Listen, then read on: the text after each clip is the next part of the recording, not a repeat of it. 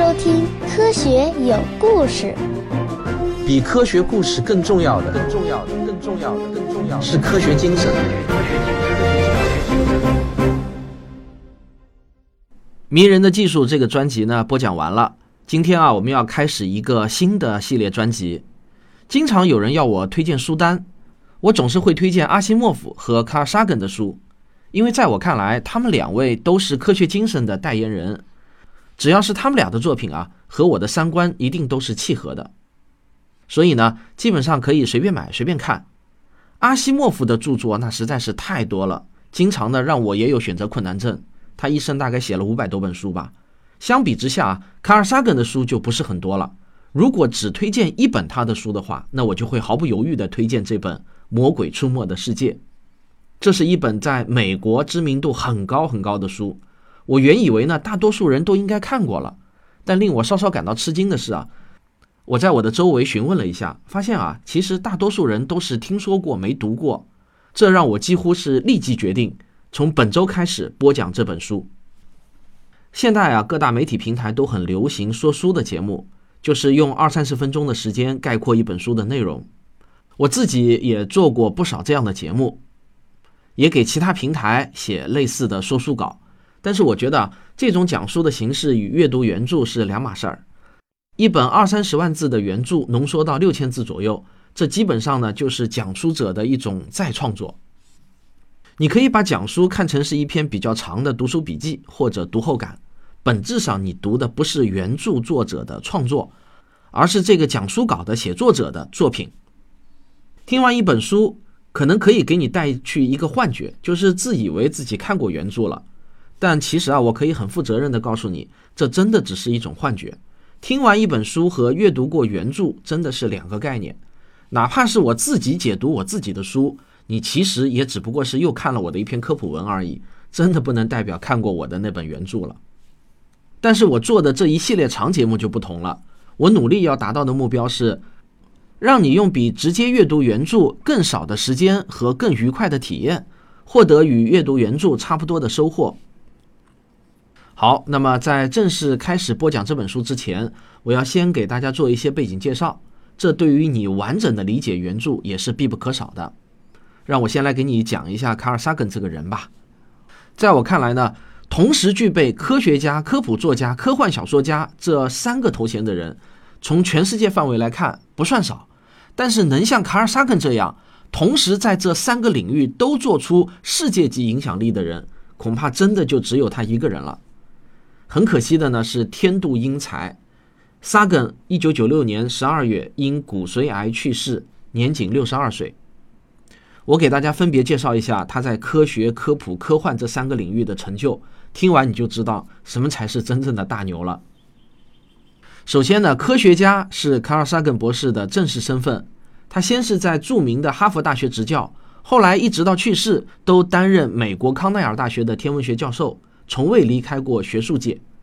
作为全世界最著名的行星科学家之一，他的研究重点是金星上的温室效应、火星上的季节变化、原子战争所造成的长期环境影响，还有地球上的生命起源、外星智慧生命探索等等。他是宇宙生物学的创始人和开拓者之一。他在美国航空航天局的航海者、海盗、旅行者和伽利略宇宙探测计划中都起到了重要的作用。为此呢，他还荣获了美国国家航空航天局颁发的特别科学成就奖，以及其他各种奖项，多的呢简直是不计其数。那萨根在科普方面的成就比科学成就还要大。一九八零年，由他做主持和撰稿的大型电视系列片《宇宙》在全世界掀起了收视的狂潮。这部电视片被翻译成十多种语言。在六十多个国家放映，观众达到了五亿，连续十年成为美国电视节目的收视冠军。与这个电视片配套的科普书籍《宇宙》是《纽约时报》连续七十周的发行量最大的科普书。它除了有各种科普文章以外，大约还有三十本著作，获奖也是无数。那在科幻方面，卡尔萨根虽然一生只写了一本科幻小说，就是《接触》，但这本小说就让他获得了世界科幻和奇幻文学的最高奖——雨果奖。对的，就是《三体》获得的那个雨果奖。后来，这篇小说被好莱坞拍成了科幻电影《超时空接触》，由朱迪·福斯特主演，成为科幻影史上经典中的经典。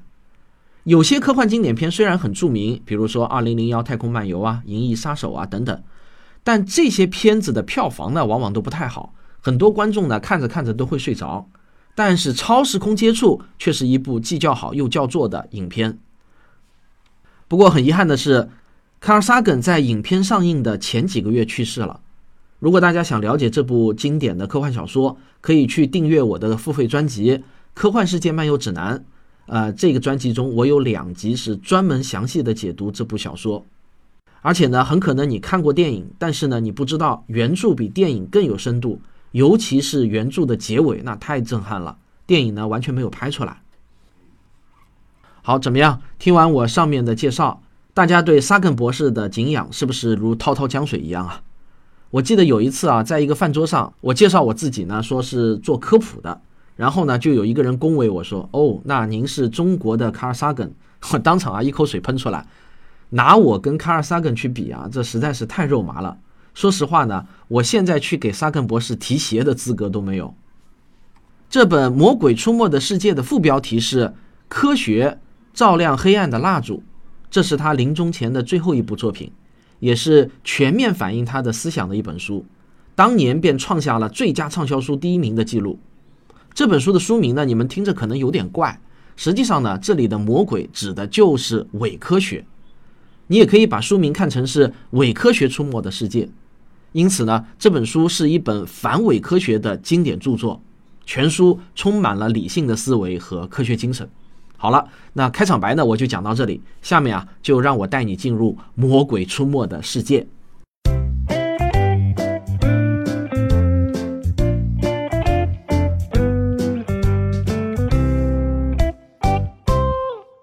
注意，这本书是卡尔萨根用第一人称来写的。所以下面我说到的我啊，指代的就是作者卡尔萨根本人。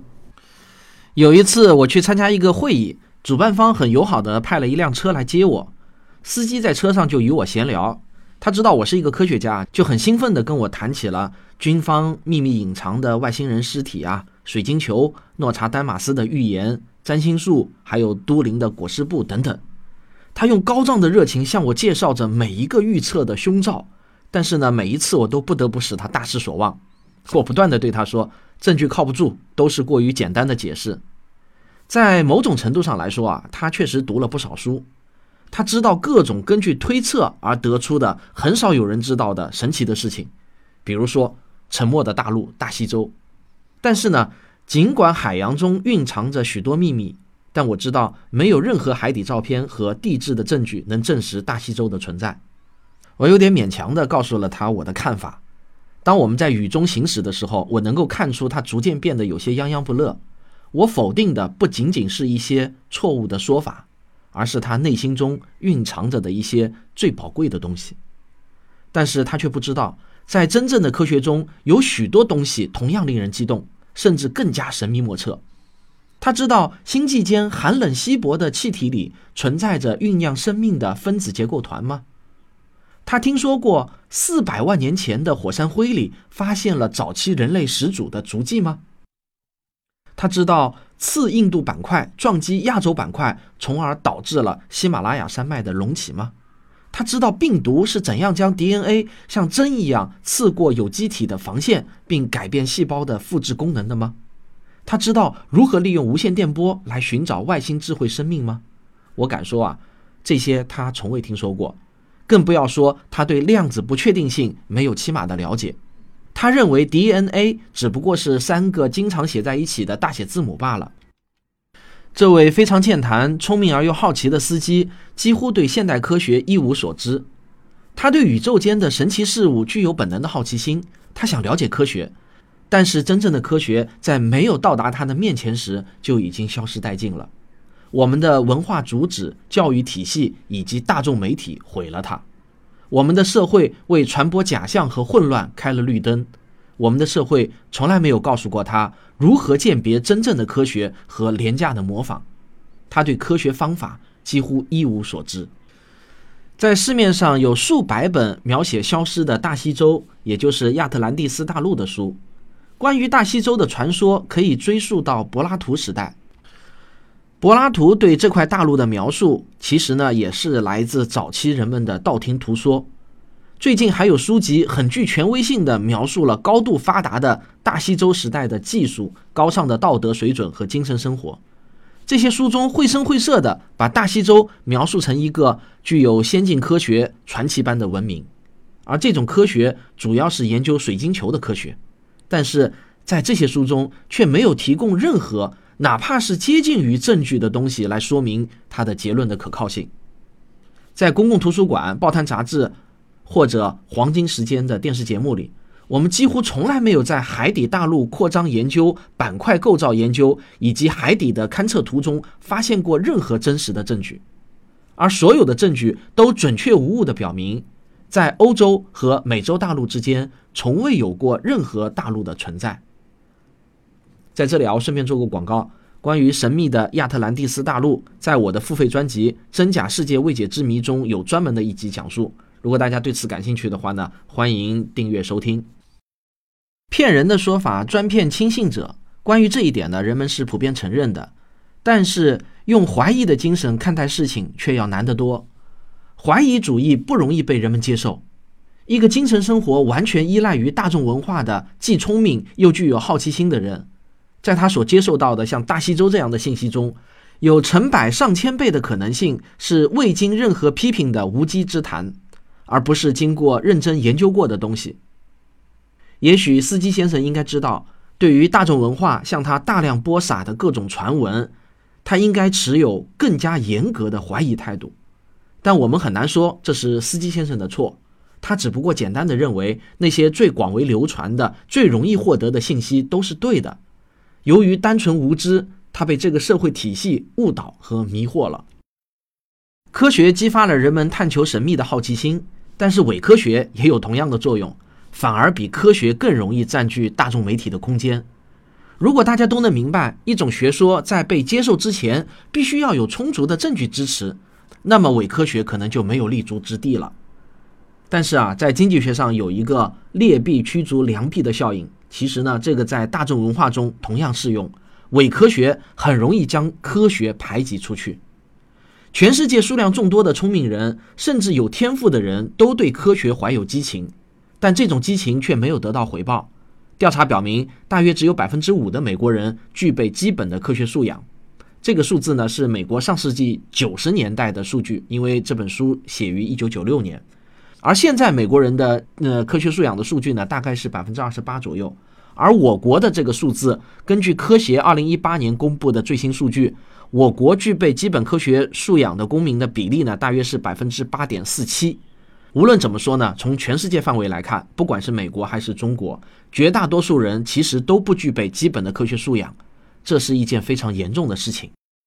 对于每个公民来说，对全球变暖、臭氧层破坏、空气污染、有毒和放射性废料、酸雨、表土流失、热带森林的消失等问题持续无知是非常危险的，这是愚昧的表现。好，先听个小广告，回来之后继续。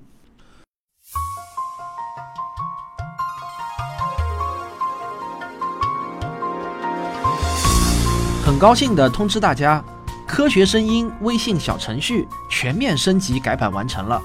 现在，科学声音所有的音频和视频节目都可以在微信小程序中很方便的收听了。以后我的所有节目也会在科学声音小程序中首发，欢迎大家在微信主界面下拉搜索小程序“科学声音”。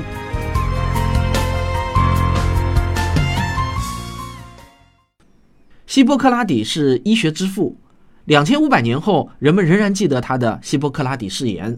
但是啊，他的主要功绩其实呢是使医学从迷信的迷雾中走出来，成为了一门真正的科学。在希波克拉底的一段著名的文字中，他是这样写道：“人们认为癫痫症是神灵造成的，仅仅是因为他们不了解它。但是如果把所有的本身不懂的事物都当作是神灵安排的，那么，神灵造成的事物将层出不穷，永无止境。医学知识正是从公元前四世纪以来不断的积累提高，我们懂得的东西也越来越多。无论是在疾病的病因还是治疗上，我们将出现的问题归咎于神灵的作用越来越少。医学提高了这个星球上数十亿人的生活质量。在对疾病的诊断上，希波克拉底引入了科学的基本方法。他强调认真细致的观察，不给任何疾病留下机会，不错过任何细节，将相互矛盾的观察结合起来分析。你自己一定要有充分的时间。在体温计发明以前，他就对许多疾病都描画出了各自的体温曲线。他建议医生应该能够仅仅根据病人的当前症状，就说出每种病的大概病史和病情的发展过程。他强调忠诚老实，他乐于承认医生知识的局限性。在面对后世人的时候，他毫无尴尬地向后人透露，有一半以上的人死于他治疗的疾病。他那时的治疗方法其实很有限，可以使用的药品也主要是缓泻药、催吐药和麻醉药。实行外科手术的时候，只能用灼烧的方式来消毒。从古典时期到古罗马衰亡时，医学才有了长足的发展。当医学在伊斯兰世界兴盛的时候，欧洲却进入到了一个黑暗的时代，许多解剖学和外科学的知识都丢失殆尽。人们依靠祈祷和大量神奇的自我痊愈，世俗的医生几乎全部消失了。人们广泛的使用赞美诗、圣水、占星术和护身符，解剖死尸是被禁止和违法的。于是，那些从事医学的人便无法从人体获得第一手的知识，医学研究也就停滞不前。即使是最好的古代医学实践，也没有能够救活许多人的生命。比如说，安妮女王是大英帝国斯图亚特王室的最后一代君主，在17世纪的最后十七年中，她怀孕过十八次，但却仅生下了五个孩子，其中只有一个活到了童年，但依然是在未成年就夭折了。似乎没有任何证据表明他们有什么遗传上的疾病，而且他能够买到当时最好的医疗保健。现在。曾经悲惨地夺走了无数孩子和婴儿生命的疾病，已经被科学逐步控制和治愈。这都应该归功于人们发现了微生物世界的秘密，归功于人们意识到医生和从事接生工作的人应该洗手并对器械消毒，归功于公共保健和卫生措施，还归功于抗生素、药物、疫苗、DNA 分子结构的揭示、分子生物学以及新的基因疗法。至少是在发达国家，与17世纪末期世界上最强大的国家的王位继承人相比，今天的父母更有机会看见自己的孩子长大成人。天花在世界范围内已经被消灭，受到携带疟疾病菌蚊虫侵害的地区也已经大大的缩小了。诊断出患有血癌的儿童的存活年限也一年一年的逐步延长。科学使得地球可以供养比几千年前多几百倍的人口。并且生活状况还不会很糟。我们可以为霍乱患者祈祷，也可以每隔十二个小时让他服用五百毫克的四环素。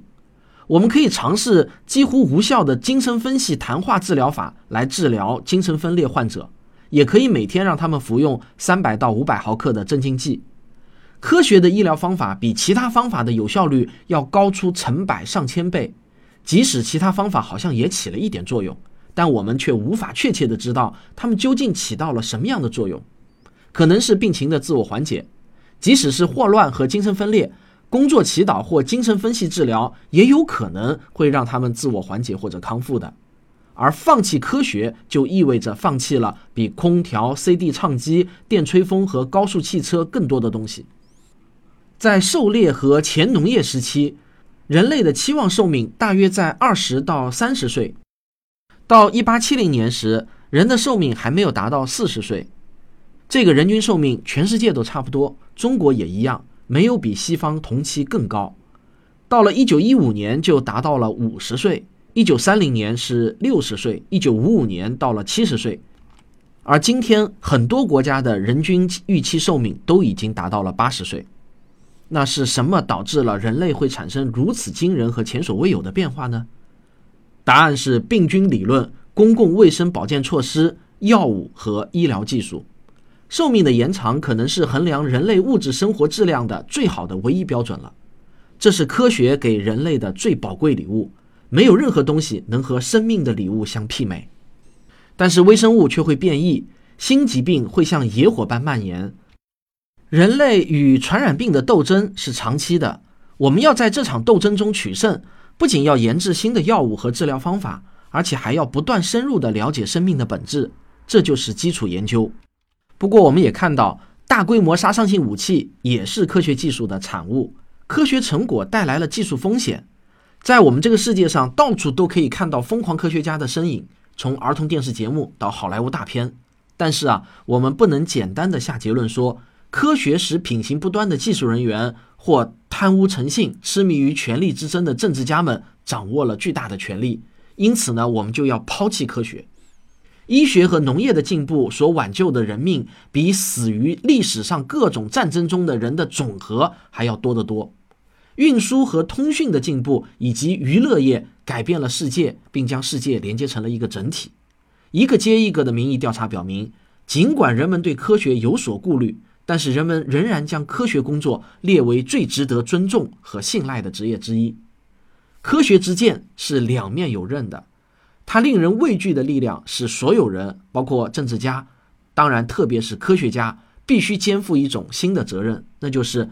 一定要从全球和超越时代的角度，对技术所带来的长期后果给予更多的关注，竭力避免对民族主义和沙文主义的依恋。犯错误的代价实在是太昂贵了。我想问你，你是否是一个热爱真相的人？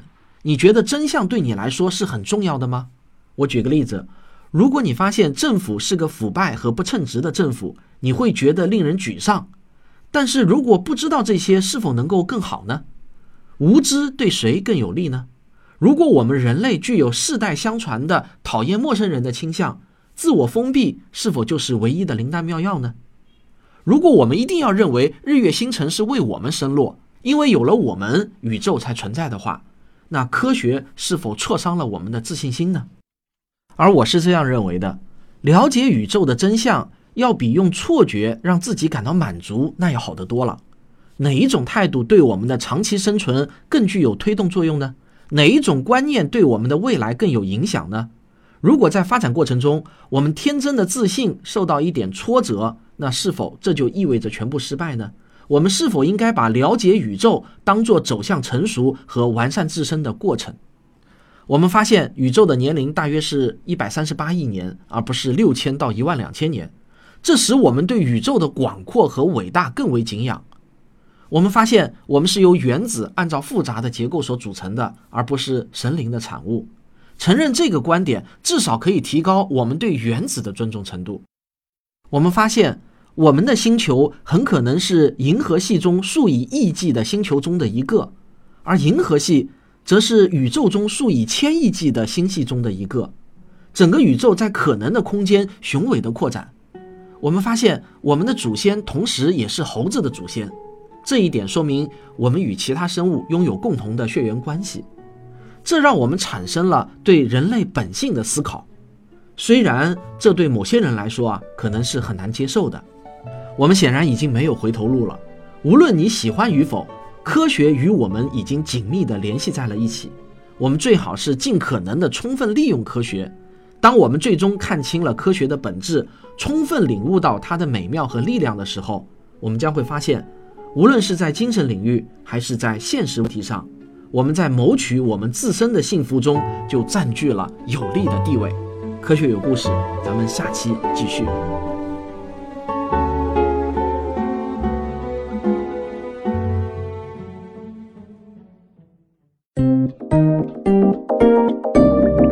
学声音。好，大家知道啊，我们理性的力量演讲会又要来了。就在今年的四月二十八号，在绍兴。那在这里呢，我要给大家一个免费获得演讲会门票的攻略啊。我们有一个长期的看电影打标签的活动，大家可以用业余时间看看电影，打打标签来挣积分，再用积分可以跟我们兑换各种各样的小礼品，也包括演讲会的门票。那详情请咨询志愿者滨海木星，他的微信号是四五零八八幺二二七。再说一遍。四五零八八幺二二七。目前志愿者队伍呢是有点青黄不接了，希望大家能够多多参与我们的志愿者活动，为科普事业出力。好，如果你喜欢我的节目，请别忘了点一下订阅，这样就可以第一时间收到更新通知了。也欢迎您点赞、分享和留言，咱们下期再见。